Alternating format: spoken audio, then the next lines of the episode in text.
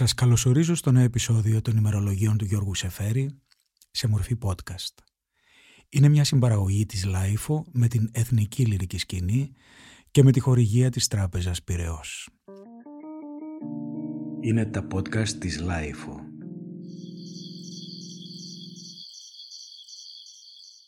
Χθες βράδυ κοιμήθηκα στο Μαρούσι. Ξύπνησα στις τέσσερις.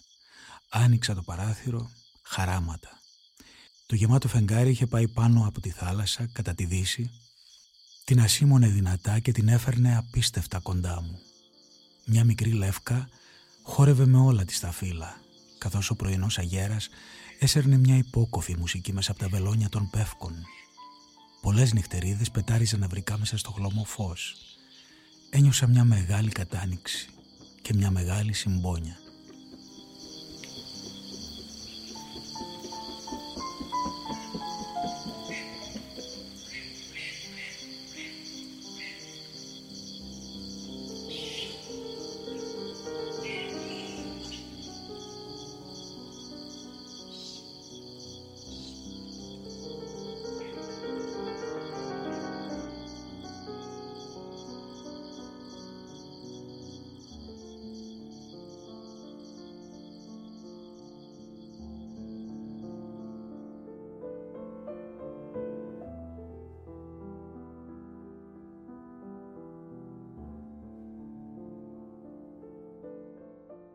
Το καλοκαίρι προχωρεί με τα ανοιχτά παράθυρά του που κάνουν την Αθήνα ένα μεγάλο κοινόβιο με τους υπαίθριους κινηματογράφους που περιμαντρώνουν μάζες ανθρώπων μέσα σε μια υποθετική δροσιά φτιαγμένη από φωνές φαντασμάτων, σκοτάδι και ασβέστη.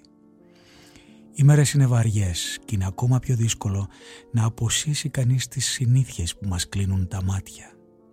Καλοκαίρι, εποχή των τυφλών. Αλλά Θεέ μου, Δώσ' μας τη δύναμη να καρατήσουμε ως το τέλος, ακόμα και σε τούτο το σκοτάδι, την ανθρώπινη υπόστασή μας.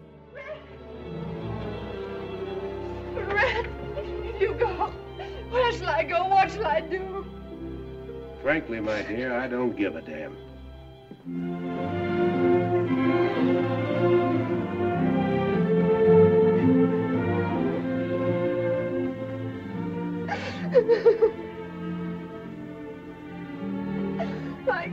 let him go. I can't. There must be some way to bring him back. Oh, I can't think about this now. I'll go crazy if I do. I'll think about it tomorrow.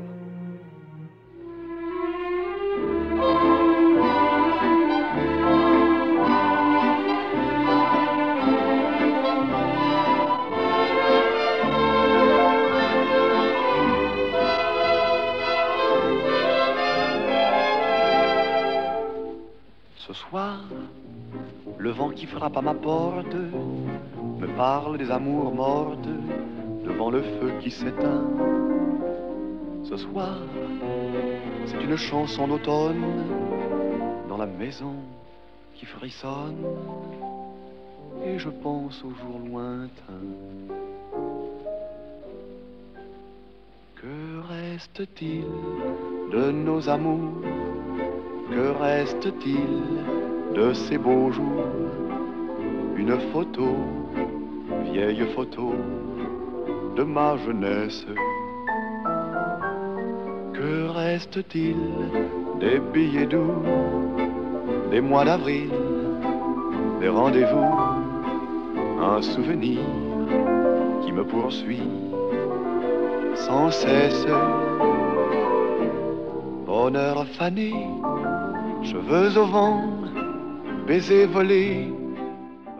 Είμαστε λοιπόν στο καλοκαίρι του 1940. Αυτά τα ωραία ποιητικά λόγια τα σημειώνει ο Σεφέρης στο διάλειμμα της φρενήρους του δουλειά στο Υπουργείο Εξωτερικών της Κυβέρνησης Μεταξά. Λίγες μέρες μετά οι Ιταλοί θα τορπιλήσουν την Έλλη και αυτό βέβαια θα τον αναστατώσει πάρα πολύ όπως και όλους τους Έλληνες. Αλλά η ζωή θα συνεχιστεί εκείνο το καιρό ακόμα μέσα σε αυτό το μπολτό της ουδετερότητας που υποτίθεται διασφάλιζε ακόμα λίγες στιγμές μιας ανάπηρης γαλήνης. I was up in the morning with the TV blaring, brushed my teeth, sitting watching the news. All the beaches were closed, the ocean was a Red Sea, but there was no one there to part it in two. There was no fresh salad, cause there's hypers in the cabbage. Staten Island disappeared at noon. And they say the Midwest is in great distress, and NASA blew up the moon. The ozone layer has no ozone anymore, and you're gonna leave me for the guy next door. I'm sick of you. I'm sick of you. They arrested the mayor for an illegal favor, sold the Empire State to Japan. Εν τω μεταξύ κυκλοφορούν τα ποίηματα Α σε 525 αντίτυπα του Σεφέρη, όχι μικρός αριθμός για την εποχή, και ο ποιητής κυκλοφορεί κάπως σαν υπνοβάτης στην Αθήνα, περιμένοντας τη Δαμόκλειο σπάθη να πέσει. Είναι βέβαιο ότι θα πέσει, όλοι παίζουν στα ψάρια το πότε. Σίγουρο ότι θα γίνει κάποια στιγμή ο πόλεμος. I'm sick of you.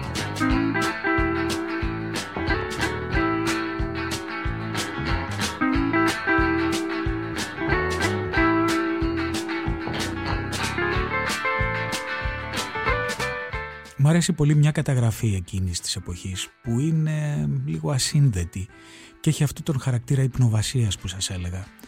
Μου θυμίζει λίγο το όνειρο του γέρου καθηγητής στις άγριες φράουλες του Μπέργκμαν κάτω από τον αλίπητο μεσημεριάτικο ήλιο. Και θα σας τη διαβάσω εδώ ολόκληρη γιατί μεταφέρει πραγματικά το κλίμα και την ψυχοσύνθεση τους Σεφέρη εκείνης της εποχής, εκείνων των ημερών.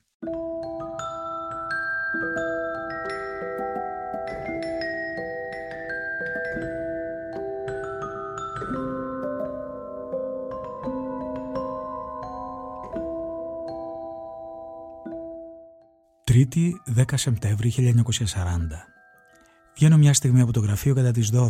Έξοχη καλοκαιρινή μέρα, λίγο προς το φθινόπορο. Το μέλι του ήλιου.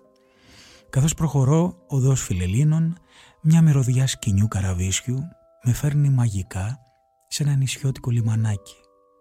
Ψιθυρίζω και ο Μακρυγιάννης σάπιος από τις πληγές και αμέσως έπειτα σχεδόν αυτόματα και ο βασιλιάς της Ασίνης που τον γυρεύουμε δύο χρόνια τώρα. Ο βασιλιάς της Ασίνης είναι ο Μακρυγιάννης. Είναι εγώ, είναι εσείς, είναι... Αλλά γιατί αρέσει σε τόσους πολλούς αυτό το ποίημα; Παράξενο. Στη γωνία Βουκουρεστίου ο Χ περιμένει το λεωφορείο. Με κοιτάζει μια φορά με τη γωνιά του ματιού, κάνει πως δεν με βλέπει και έπειτα πάλι με τη γωνιά του ματιού με χαιρετά. Κίτρινο μάτι δυσπεπτικού λογοτέχνη.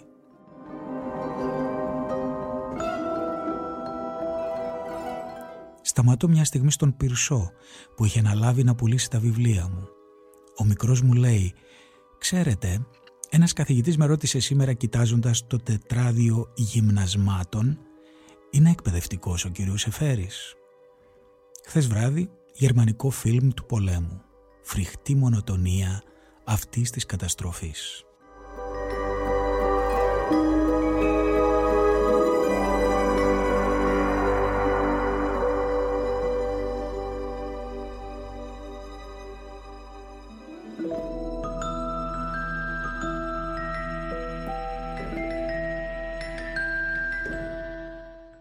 Την ίδια μέρα τον επισκέπτεται στο γραφείο του ένας άνθρωπος όχι ιδιαίτερα γνωστός πια, ε, έως μάλλον άγνωστος, ο Ρομπέρ Λεβέσκ. Είναι καθηγητής στο Γαλλικό Ινστιτούτο Αθηνών, ήξερε ελληνικά, θα παρέμενε στη θέση του σε όλη τη διάρκεια της γερμανικής κατοχής και αυτό δεν είναι απαραίτητος καλό και το 1947 αφού θα έχει μεταφράσει λίγο σε φέρι και σε κυλιανό θα τους έβαζε όλους να βγάζουν ο ένας στα μάτια του άλλου κυκλοφορώντας στο Παρίσι μια ελληνική ανθολογία λογοτεχνίας με τίτλο Domaine Grec. Καταλαβαίνετε γιατί εσύ μέσα και όχι εγώ. Μικροπρέπειες, εντόνια ολόκληρα στα περιοδικά της εποχής. Τι λένε μικρό χωριό κακός χαμός. Τέλος πάντων η καταγραφή αυτή έχει πολύ ενδιαφέρον γιατί δείχνει τα τρομερά διλήμματα που είχαν να αντιμετωπίσουν τότε οι άνθρωποι. Ιδίως οι άνθρωποι με το πρόθυμο πνεύμα και την ασθενική σάρκα. Παραδείγματος χάρη ο Γάλλος Λεβέσκ, για τον οποίο μιλάμε τώρα, κοιτάξτε πώς προσπαθεί να μπαλώσει την άθλια θέση της πατρίδας του, που είχε ατιμωτικά τότε παραδοθεί στους Γερμανούς. Κοιτάξτε πώς τα λέει στο Σεφέρι.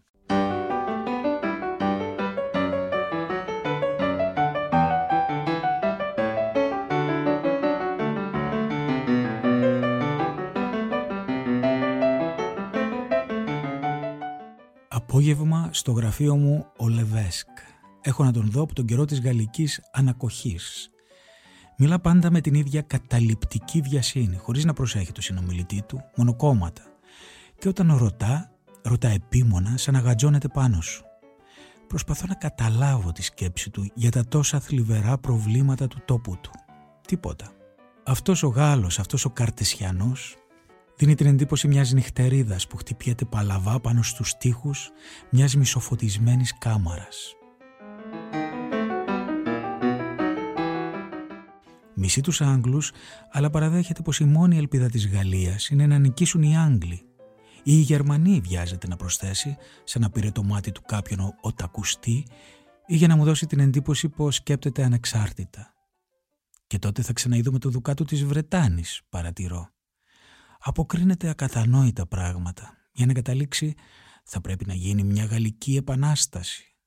Απορώ και του λέω η Επανάσταση, όσο οι Γερμανοί κατέχουν τη Γαλλία, πώς είναι δυνατό να γίνει; Αν τους συμφέρει, δεν θα είναι γαλλική. Αν δεν τους συμφέρει, θα την πνίξουν. Εικόνα ενός ανθρώπου σε μεγάλη απόγνωση. Δεν υπάρχει άλλο τέτοιο παράδειγμα στην ιστορία, λέει επίσης. Είναι ιστορικός. Τον λυπήθηκα.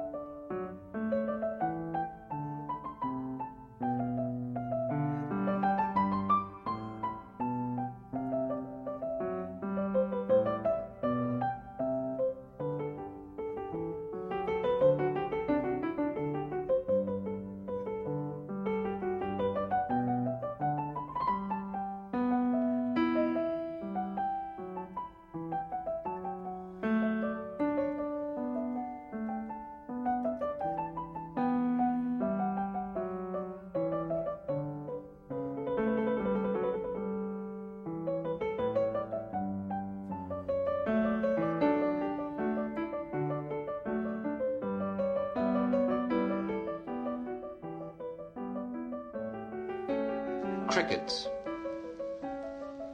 The house is full of crickets, beating like rhythmless clocks out of breath.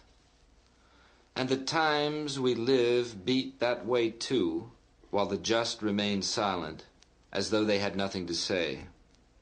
Once in Pelion I heard them swiftly digging a cave into the night, but now we've flipped the leaf of fate, and you've known us as we've known you, from the Hyperboreans to the blacks at the equator, all body without mind, who bellow when in pain.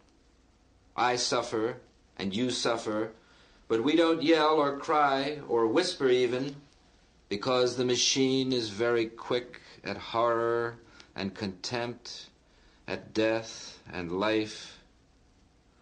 The house is full of crickets.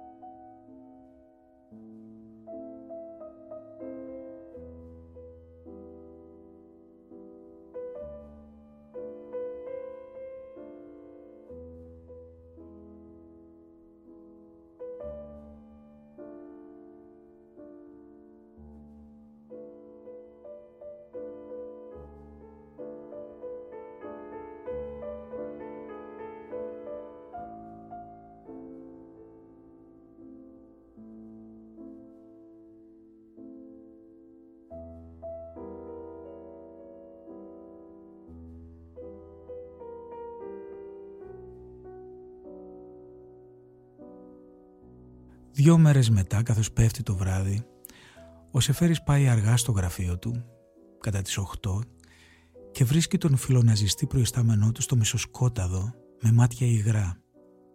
Είναι μια παράξενη, σχεδόν κινηματογραφική σκηνή. Θα σας τη διαβάσω.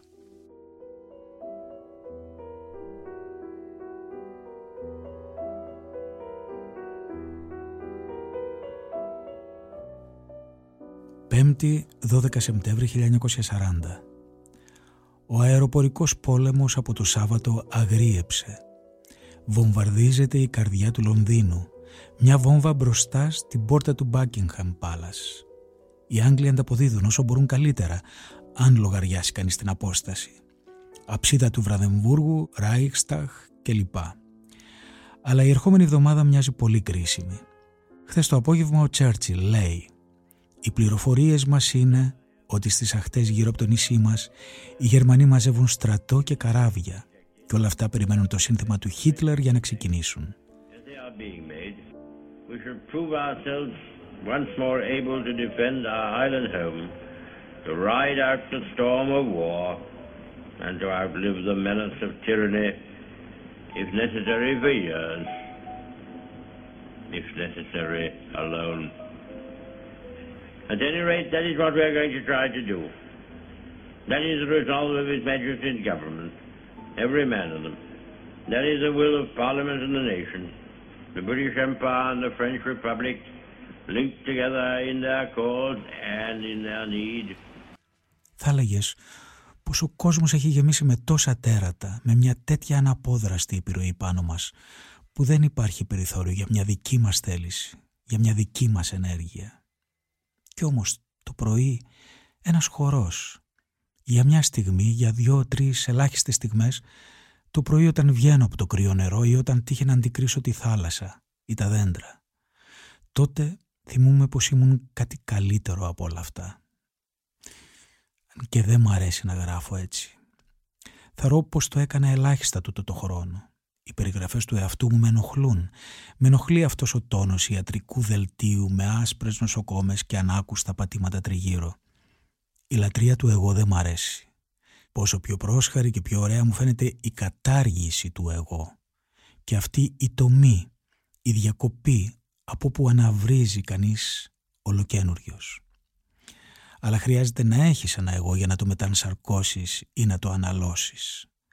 Βιάζομαι να το σημειώσω αυτό, γιατί αλλιώς θα έμοιαζα πως αναζητώ την ομαδική υπνοβασία που τόσο ασυγκράτητα απλώνεται γύρω μας. Το εγώ δεν είναι η ψυχή, όμως αυτή είναι το σπουδαίο.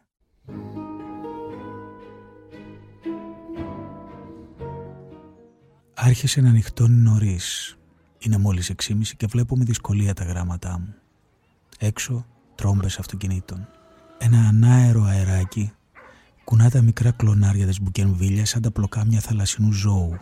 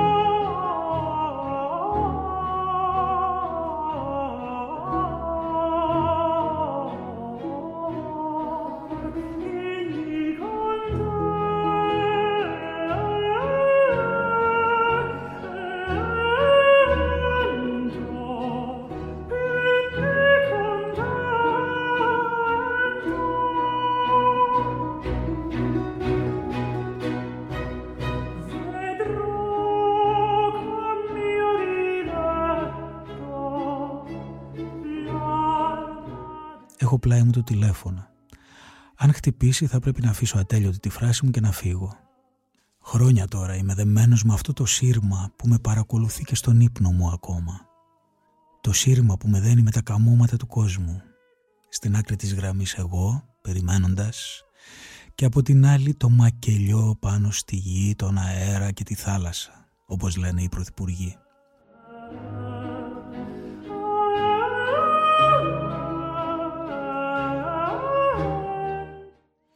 Περιμένω, ξέροντας πως ίσως τώρα, σε μισή ώρα, σε δύο εβδομάδες, οποτεδήποτε, μπορεί να χτυπήσει το κουδούνι. Αυτό το κουδούνι που το έχω κάνει όσο μπορώ πιο βραχνό. για να φέρει και τη δική μου καταδίκη και των δικών μου. Και αυτό το αίσθημα το έχω αφομοιώσει τόσο καλά που δεν με τρομάζει διόλου.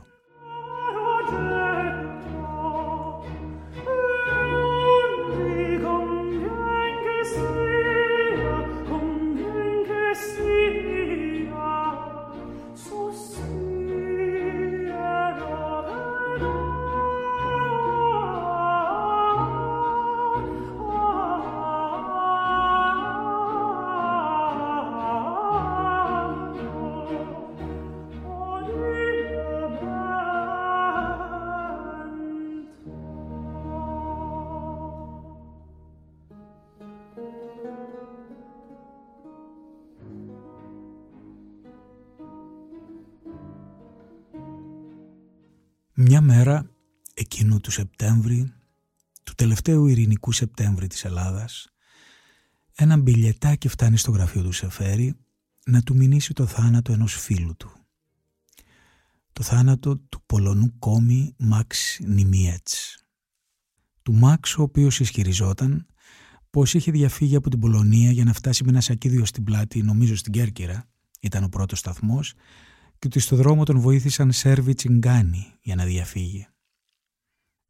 Έλεγε μάλιστα, περιέγραφε ότι κοιμήθηκε ένα βράδυ σε μια σκηνή τσιγκάνικη όπου γινόταν ένας γάμος και το πρωί όταν ξύπνησε είδε ότι από το σακίδιό του του είχαν πάρει το πάνω μέρος του σμόκιν και το φορούσε ο γαμπρός του, πέ αυτό που κάνεις δεν είναι και πολύ σωστό, αλλά λέει δεν πειράζει γιατί σε αντάλλαγμα η νύφη μου χάρισε ένα δαχτυλίδι και μου είπε πάρτο να το φοράς θα σου δώσει μεγάλη τύχη αλλά κάποια στιγμή εκεί που θα είσαι πάρα πολύ ευτυχισμένος σε κάποιο σημείο που θα συναντήσεις τα ωραιότερα πράγματα που περίμενες στη ζωή σου βγάλ το από το χέρι σου και πέταξέ το. Και ο Μάξ είχε πει στο Σεφέρι λοιπόν ότι μια μέρα έτσι όπως κολύμπαγαν, έτσι όπως είχαν ανοιχτεί έξω από το Καστελόριζο σε μια σκηνή άφατης ευτυχίας το βγάλε και το πέταξε στη θάλασσα. Ε, λοιπόν αυτός ο Μαξ, ο ωραίος, ο γλετζές, ο μποέμ, Μαξ Νιμνιέτς, ήταν νεκρός. Και ο Σεφέρης περιγράφει εδώ με μια κάποια συγκίνηση την κηδεία του, στην οποία πήγε.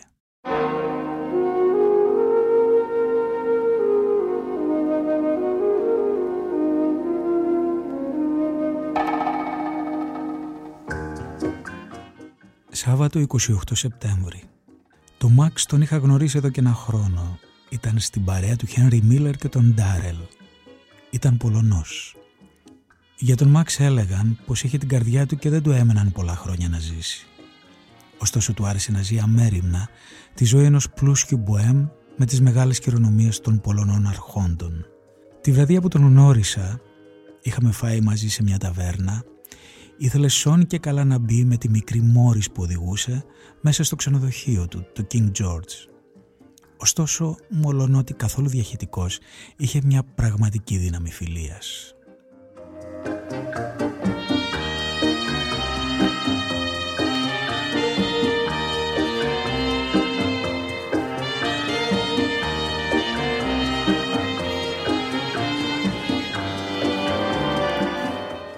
Πέθανε χθες το πρωί στις 2 στην Αργεντίνα το καμπαρέ καθώς χόρευε.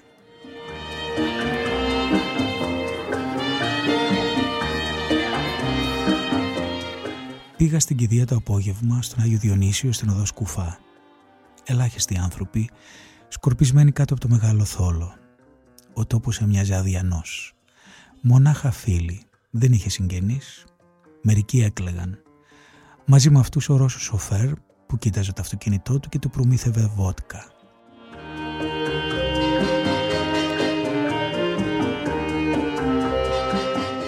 Τον νόμιζα Εβραίο, μου είπαν όμως στο δρόμο πως κάποιοι φίλοι του τον έπεισαν να γίνει Ορθόδοξος. Το φερέτρο ήταν σκεπασμένο με λουλούδια. Τριγύρω οι τέσσερις λαμπάδες με άσπρες κορδέλες.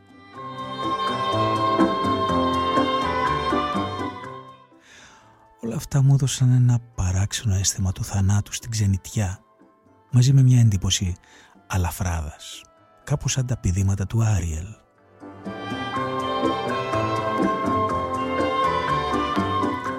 ακολούθησα ως το νεκροταφείο, το τρίτο, που έβλεπα για πρώτη φορά. Ένα μεγάλο ίσιωμα πίσω από το λόφο του δαφνιού, με ένα ύφος ξενότροπο, ίσως επειδή όλα τα μνήματα ήταν ομοιόμορφα. Ίδια τετράγωνα από μπετό, ίδιοι κοντοί βυζαντινοί σταυροί με γράμματα, σχεδόν κυριλικά. Θύμιζε πολύ στρατιωτικό νεκροταφείο του περασμένου πολέμου. Φτάσαμε εκεί προχωρημένο απόγευμα. Από τη μια μεριά ο ημιτός, μια ευκίνητη σκόνη, γκρίζα με νεξεδιά και από την άλλη ο λόφος του αήλια σκούρος. Θυμόμουν την ταφή του Σέλεϊ σε ένα μεσογειακό ακρογιάλι και τον Μπάιρον που ρίχτηκε ξαφνικά στη θάλασσα και κολύμπησε. Ίσως οι Άγγλοι που με περιτριγύριζαν με έκαναν να αισθάνομαι έτσι ή ίσως η σκέψη της ταφής του ξενιτεμένου που με κυνηγούσε.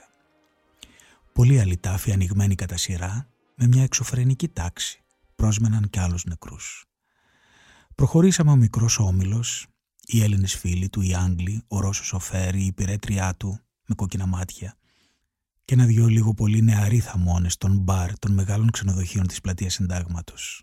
Ο παπάς, αφήνοντας να φαίνονται μεγάλα δυνατά δόντια, είπε τις τελευταίες ευχές καθώς κατέβαζαν το σαντούκι. Έπειτα τράβηξαν το τελευταίο σκηνή που γλίστρησε πάνω στο ξύλο σαν ένα χοντρό ερπετό με κομμένη ουρά. Δεν είδα το πρόσωπό του. Ήταν σκεπασμένο με λουλούδια.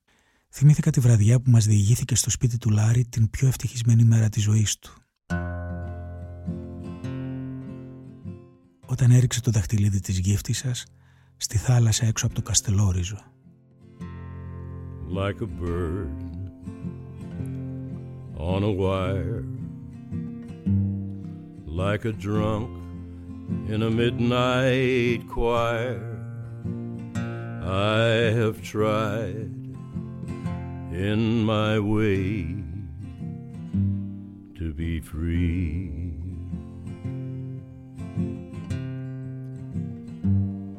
Like a fish on a hook like a knight in some old fashioned book. I have saved all my ribbons for thee.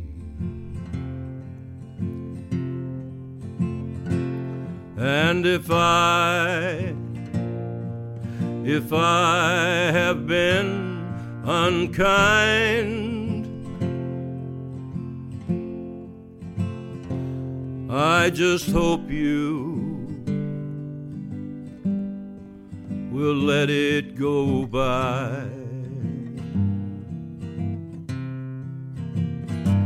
And if I, if I have been untrue,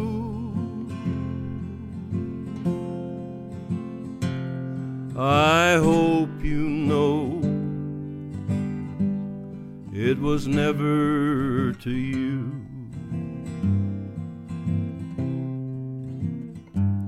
Like a baby stillborn, like a beast with his horn, I have torn every one. Με τον τρόπο του γάμα σίγμα Όπου και να ταξιδέψω η Ελλάδα με πληγώνει. Στο πήλιο, μέσα στις καστανιές, το πουκάμισο του κεντάβρου γλιστρούσε μέσα στα φύλλα για να τυλιχτεί στο κορμί μου καθώς ανέβαινα την ανηφόρα και η θάλασσα μ' ακολουθούσε ανεβαίνοντας κι αυτή σαν τον υδράργυρο θερμομέτρου ώσπου να βρούμε τα νερά του βουνού. I saw a young man leaning on his wooden crutch. Στη Σαντορίνη, αγγίζοντας νησιά που βουλιάζαν, ακούγοντας να παίζει ένα σουράβλι κάπου στις αλαφρόπετρες, μου κάρφωσε το χέρι στην κουπαστή μια σαΐτα την αγμένη ξαφνικά από τα πέρατα μιας νιώτης βασιλεμένης. Στις Μικίνες σήκωσα τις μεγάλες πέτρες και τους θησαυρούς των ατρίδων και πλάγιασα μαζί τους στο ξενοδοχείο της ωραίας Ελένης του Μενελάου. Χάθηκαν μόνο την αυγή που λάλησε η Κασάνδρα με έναν κόκορα κρεμασμένο στο μαύρο λαιμό της. Στις πέτσες, στον Μπόρο και στη Μύκονο με χτύκιασαν οι βαρκαρόλες. I have tried in my way to be free. Τι θέλουν όλοι αυτοί που λένε πως βρίσκονται στην Αθήνα ή στον Πειραιά. Ο ένας έρχεται από τη Σαλαμίνα και ρωτάει τον άλλο μήπως έρχεται εξομονίες. Όχι, έρχομαι ξυντάγματος απαντά και είναι ευχαριστημένος. Βρήκα το Γιάννη και με κέρασε ένα παγωτό. Στο μεταξύ η Ελλάδα ταξιδεύει. Δεν ξέρουμε τίποτε. Δεν ξέρουμε πως είμαστε ξέμπαρκοι όλοι εμείς δεν ξέρουμε την πίκρα του λιμανιού σαν ταξιδεύουν όλα τα καράβια. Περιγελάμε εκείνους που τη νιώθουν. Παράξενος κόσμος που λέει πως βρίσκεται στην Αττική και δεν βρίσκεται πουθενά. Αγοράζουν κουφέτα για να παντρευτούνε, κρατούν σωσίτριχα, φωτογραφίζονται. Ο άνθρωπος που είδα σήμερα καθισμένος σε ένα φόντο με πιτσούνια και με λουλούδια δέχονταν το χέρι του γέρο φωτογράφου να τους στρώνει τις ρητίδες που είχαν αφήσει στο πρόσωπό του όλα τα πετεινά του ουρανού. Στο μεταξύ η Ελλάδα ταξιδεύει, ολοένα ταξιδεύει. Κι αν ορώμεν ανθούν Αιγαίων νεκρής, είναι εκείνοι που θέλησαν να πιάσουν το μεγάλο καράβι με το κολύμπι. Εκείνοι που βαρέθηκαν να περιμένουν τα καράβια που δεν μπορούν να κινήσουν, την Έλση, τη Σαμοθράκη, τον Αμβρακικό. Σφυρίζουν τα καράβια τώρα που βραδιάζει στον Πειραιά, σφυρίζουν, όλο ένα σφυρίζουν, μα δεν κουνιέται κανένας αργάτης, καμιά λυσίδα δεν έλαμψε βρεμένη στο στερνό φως που βασιλεύει. Ο καπετάνιος μένει μαρμαρωμένος με στάσπρα και στα χρυσά.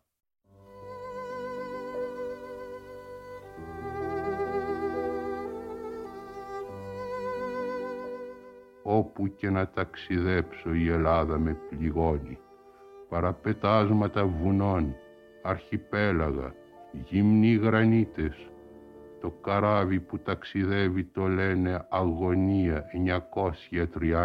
937.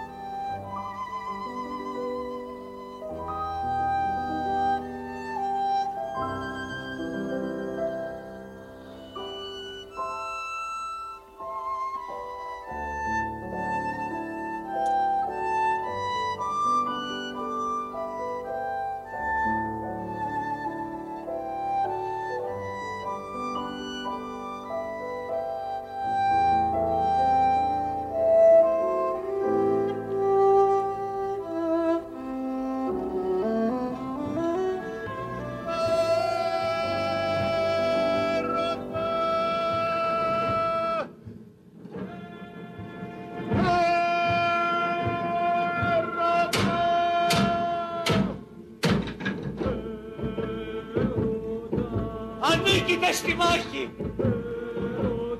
Έρωτα που χτυπάς τα ζωντανά. Μέσα στα παλά μάγουλα του κοριτσιού αγρυπνάς και πάνω από τα θαλασσινά νερά πλανιέσαι και από τις φωλιές των αγριμιών. Δευτέρα 30 Σεπτέμβρη, Αντιγόνη, στο θέατρο του Ηρώδη.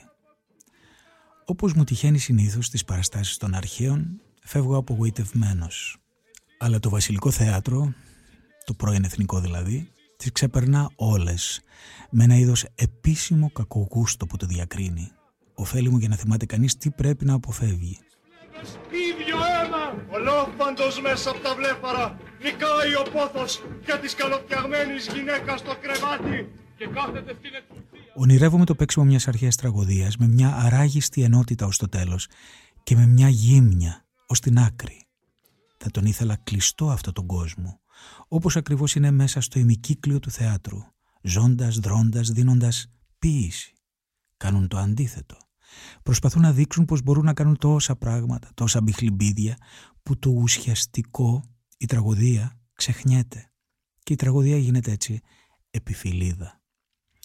Ωστόσο υπήρχε μια στιγμή ωραία, όταν έσβησαν τα φώτα, όταν δεν έμεινε τίποτε άλλο παρά ο θόλος του ουρανού, εξαιρετικά ζωντανός, με άπειρα άστρα.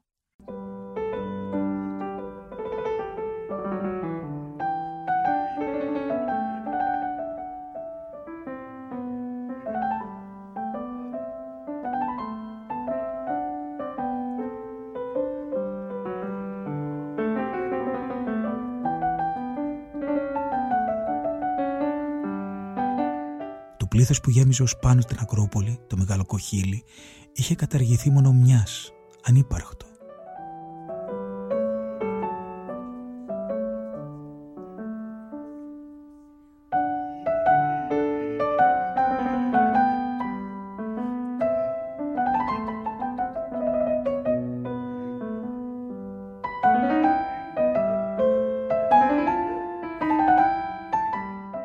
Δυστυχώς έπειτα ο χορός με γένια λιπαρά και με γκλίτσες, 28 άντρες, επίτηδες διαλεγμένοι για να μην καταλαβαίνεις λέξη από τα χωρικά.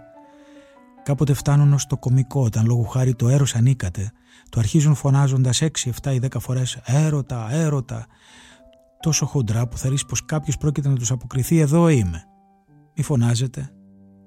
Έπειτα η μετάφραση του γρυπάρι συχνά ανυπόφορη, δυναμώνει τη σύγχυση, τόσο που αναρωτιέσαι αν έχει γραφτεί έτσι όπως τη λένε οι ηθοποιοί ενώ είναι τραχιά και μαρτυρά μια προσπάθεια μίμησης των πιο εξωτερικών γνωρισμάτων του κειμένου, σε ξαφνίζει κάποτε με εκφράσεις δημοσιογραφικές όπως «προλίου» ή με τις γνώμες να υποχωρήσω, ο κρέον. Τέλος πάντων, ο Άγγλος πρέσβης μια σειρά μπροστά μου παρακολουθεί διαβάζοντας το κείμενο σε ένα βιβλιαράκι, ενώ η γυναίκα του πλέκει μάλινα για τους στρατιώτες. Σταματά μόνο για να ακούσει τα χωρικά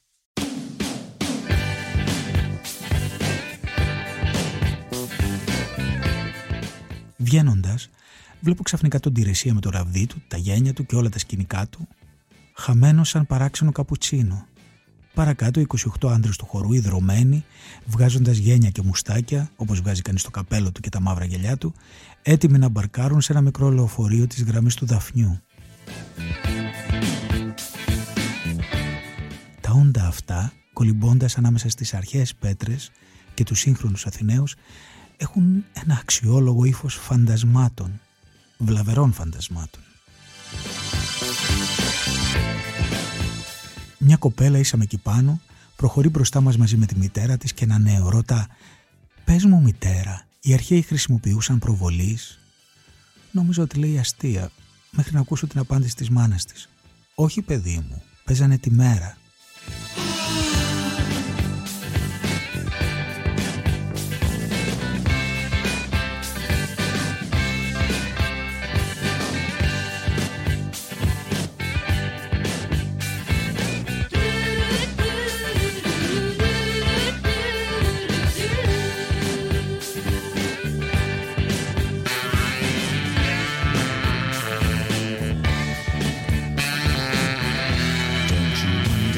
times.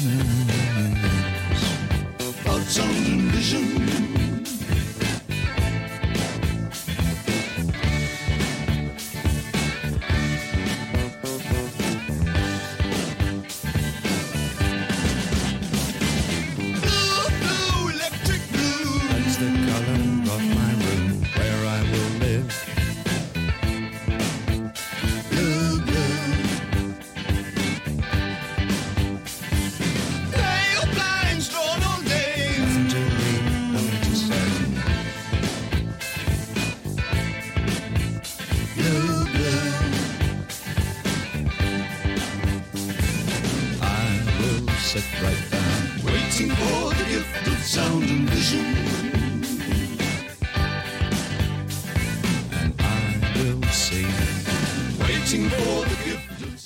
Παράξενο διάστημα που ακολουθεί, ο ήρωάς μας προσπαθεί να ζήσει όπως μπορεί να ζήσει κανείς τότε. Τίποτα δεν λειτουργεί στην εντέλεια. Όλα είναι τσιγκούνικα, αγωνιώδη, παράλογα, ανησυχητικά. Ο Ιταλός συγγραφέας Κούρτζιο Μαλαπάρτε, που αργότερα θα γινόταν γνωστός, τη ηρωνία περισσότερο από το σπίτι του παρά από τα βιβλία του, τον επισκέπτεται στο γραφείο του και μπαίνοντας τον χαιρετά φασιστικά, πάει να κάνει δουλίτσα, όλοι τότε προσπαθούν να κάνουν προπαγάνδα υπέρ του έθνους τους. Και ο Σεφέρης στην κρίσιμη θέση στην οποία βρίσκεται συναντάει διάφορους συγγραφείς, δημοσιογράφους, βαλτούς από τον πόλεμο που μένεται, εκτός από τον πραγματικό τον πόλεμο της διπλωματίας, κυρίως από τη μεριά της Ιταλίας και της Γερμανίας, που προσπαθούν να πείσουν τους ουδέτερους Έλληνες για την αγαθότητα των σκοπών τους, για το μεγαλείο μάλλον παρά την αγαθότητα των σκοπών τους και φυσικά όλοι ζαχαρώνουν το Σεφέρι που ξέρουν ότι είναι φιλοβρετανός από τη μια μεριά, από την άλλη όμως είναι ένας άνθρωπος που μπορεί να επηρεάσει ας πούμε μια κρίσιμη στιγμή τον Νικολούδη τον προϊστάμενό του ή ακόμα και τον ίδιο το Μεταξά. Αυτή η προσπάθεια η μόλις πολύ πρόχειρα και καλυμμένη από τους παρατρεχάμενους του ναζισμού και του φασισμού φαίνεται σε όλη την αειδιαστική της υποκρισία στην καταγραφή που ακολουθεί και θα μου επιτρέψετε να σας τη διαβάσω.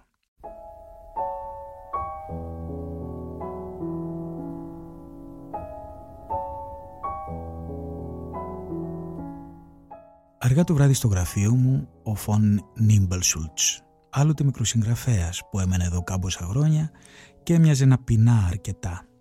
Τον θυμάμαι με το ξεφτισμένο του παντελόνι και τα ρουφηγμένα μάγουλά του να μου λέει σαχλά άλλωστε, συγχωρέστε τα γαλλικά μου, μου άλλα πολιτικ ne m'intéresse pas. Je suis un type de genre de Helderlin. Έφυγε για να πολεμήσει τον περασμένο Σεπτέμβρη. Αλλά αντί να πάει στο μέτωπο, παντρεύτηκε μια Ελληνίδα, μεγάλο όνομα, και βρήκε μια θέση στην προπαγάνδα στο Βερολίνο. Ήρθε τώρα για λίγες μέρες στην Ελλάδα και μου αράδιασε τις χιλιοϊπωμένες θεωρίες της υπηρεσίας που τον χρησιμοποιεί. Μου λέει γίνεται μια μεγάλη μεταβολή. Η Ευρώπη αγωνίζεται για την ενότητά της. Έτσι θα δημιουργηθεί ένας πλατής χώρος για τους ανθρώπους του πνεύματος. Θα ειδούμε σε λίγο μια μεγάλη πνευματική άνθηση, όπως ύστερα από τους Ναπολεόντιους πολέμους και μεγαλύτερη ακόμα γιατί ο Ναπολέοντας δεν είχε ιδέες, ήταν ένα είδος δεσπεράντο, ενώ τώρα τα πράγματα είναι διαφορετικά και τα λοιπά και τα λοιπά, ιστορίες για να κοιμάσαι ολόρθος. Και όλα τούτα για να καταλήξει να μου πει πως πρέπει να δώσουμε ό,τι χρειάζεται να δώσουμε στην Ιταλία και να συμφιλειωθούμε μαζί της.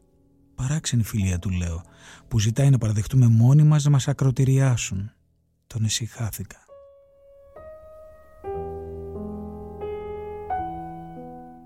αυτό το μοτίβο «Δώστε όσα όσα στην Ιταλία για να σας δώσει τη φιλία της» το ακούω τώρα τελευταία από κάμπους Γερμανούς.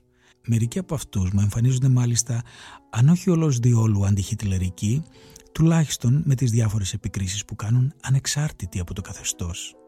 Αυτή είναι η μηχανή τους για να μας λυγίσουν. Σε αυτό το σύστημα τοποθετώ και τη χτεσινή επίσκεψη του Μαλαπάρτε με κάποιο τρόπο που δεν ξέρω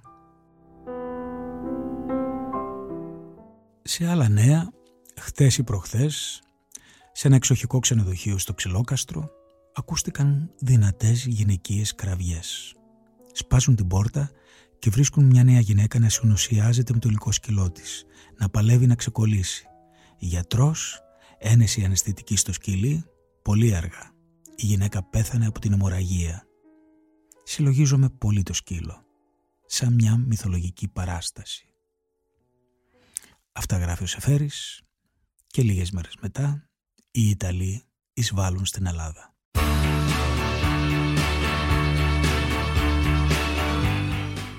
Εδώ τελειώνει και αυτό το επεισόδιο. Είμαστε Τσαγκαρουσιάνος και την άλλη Κυριακή σας περιμένω να συνεχίσουμε αυτό το ταξίδι. Καλή συνέχεια σε όλους.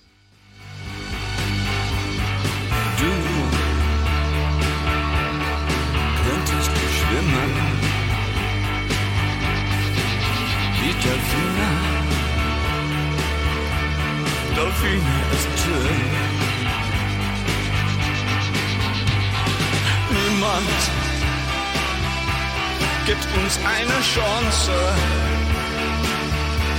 doch können wir sie dann für immer und immer. Und wir sind dann Helden für einen Tag.